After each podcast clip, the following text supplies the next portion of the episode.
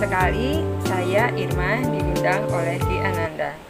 Terima kasih Ki Ananda atas undangannya. Dalam kesempatan ini saya akan sharing mengenai salah bukan masalah. Sebagai awal saya akan mengutip pada Balawaga. Orang bodoh yang menyadari kebodohannya sendiri sesungguhnya adalah orang yang bijaksana. Sedangkan orang bodoh yang sombong dan menganggap dirinya bijaksana adalah orang yang sungguh-sungguh bodoh. Menjadi bijaksana itu sangatlah sulit. Karena e, seperti hal yang tadi saya bilang, salah bukan masalah. Itu apa ya? Orang bijaksana sebenarnya telah mengalami begitu banyak hal, termasuk hal yang tidak baik, termasuk kesalahan yang mungkin beratus-ratus kali dia lakukan. Namun orang bijaksana tersebut adalah Beliau mau pertama adalah menerima kesalahan, menerima segala hal yang tidak baik, hal yang baik dan bahkan hal yang tidak baik yang terjadi dalam hidupnya. Dulu saya juga e, merasa tidak adil. Kenapa begitu banyak hal yang tidak baik, begitu banyak kesalahan, begitu banyak kendala-kendala yang terjadi dalam hidup saya. Lalu kemudian saya baru belajar menerima Belajar menerima kesalahan, menerima masalah bukanlah hal yang mudah, karena dibutuhkan hati yang besar, pikiran yang terbuka, sehingga baru dapat menerima. Lantas bagaimana cara menerima kesalahan, bahkan masalah, bahkan penyesalan, bahkan hal yang tidak baik sekalipun yang terjadi dan datang dalam hidup kita? Sebenarnya kita sudah banyak diajarkan dalam Buddha Dhamma bahwa hidup ini adalah duka, adalah tidak kekal, adalah anicca, adalah tidak pasti.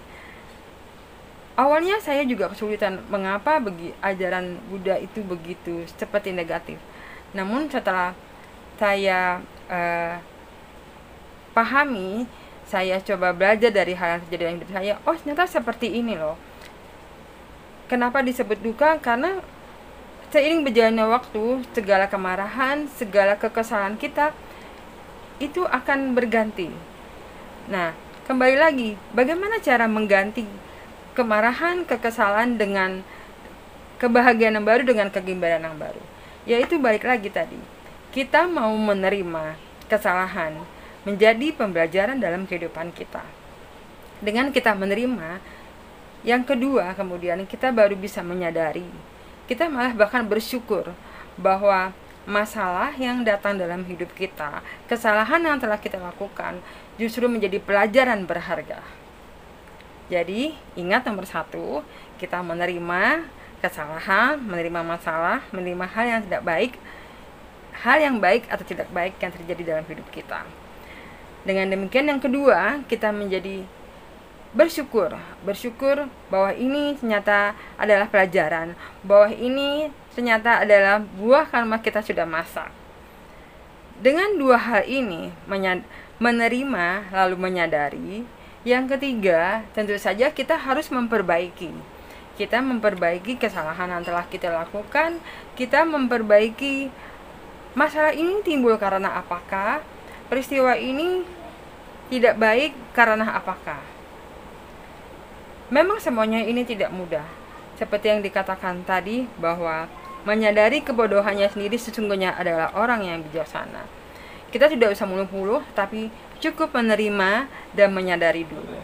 Dengan demikian, kita baru akan lebih mudah melangkah ke berikutnya untuk memperbaiki.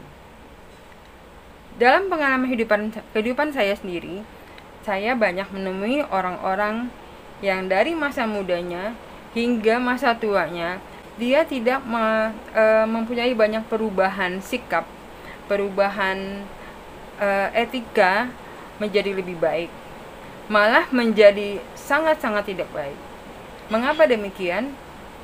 Ya karena pada saat dia melakukan kesalahan, pada saat dia melakukan uh, konfrontasi dengan orang lain, dia selalu merasa dialah yang benar, dialah yang merasa disudutkan, dialah yang selalu merasa disalahkan Orang-orang yang sedemikian, bagaimana dapat merubah menjadi lebih baik bila sudut pandangnya selalu berpikir, sayalah yang benar, sayalah yang tidak salah, Sayalah yang harus menang. Sayalah yang harus menjadi unggul. Bapak Ibu sekalian, teman-teman sedema, kembali kita mengutip Balawaga. Walaupun sepanjang usianya orang bodoh bergaul dengan orang bijaksana, ia tetap tidak mengerti dhamma. Seperti sendok sayur yang tidak dapat mencicipi cita rasa makanan di dalam pancing. Orang-orang bodoh yang demikian, yang tidak mau belajar dari kesalahannya, yang tidak mau berubah atas kesalahan, atas masalah yang telah dia lakukan, akan menjadi orang bodoh seumur hidupnya. Oleh karena itu, saya hingga saat ini tetap selalu merasa bersyukur bahwa apa pun yang datang dalam kehidupan saya, kesalahan yang baik disengaja ataupun tidak disengaja saya lakukan, saya mulai belajar menerimanya. Memang tidak langsung pada saat itu saya menerima, kadang butuh waktu beberapa hari, bahkan beberapa bulan. Namun demikian, saya belajar menerima kesalahan saya tersebut, saya belajar menerima masalah-masalah yang ada, sehingga saya dapat uh, melakukan langkah selanjutnya, yaitu memperbaiki. Dengan demikian, dalam kehidupan kita, kita akan terus maju selangkah demi selangkah. Kita tidak akan terus merasa menyesal atau merasa atau terus menerus trauma dengan hal-hal atau penyesalan atas kesalahan yang kita lakukan di masa lalu. Sebagai murid Buddha, kita tahu bahwa hanya diri sendirilah kita dapat merasa bahagia, merasa menderita, merasa kaya, merasa miskin. Dengan demikian, salah bukan masalah, adalah kembali ke dalam diri kita. Apakah kita menerima salah itu sebagai masalah? Apakah kita tidak menerima salah itu sebagai masalah? Demikian yang saya sampaikan.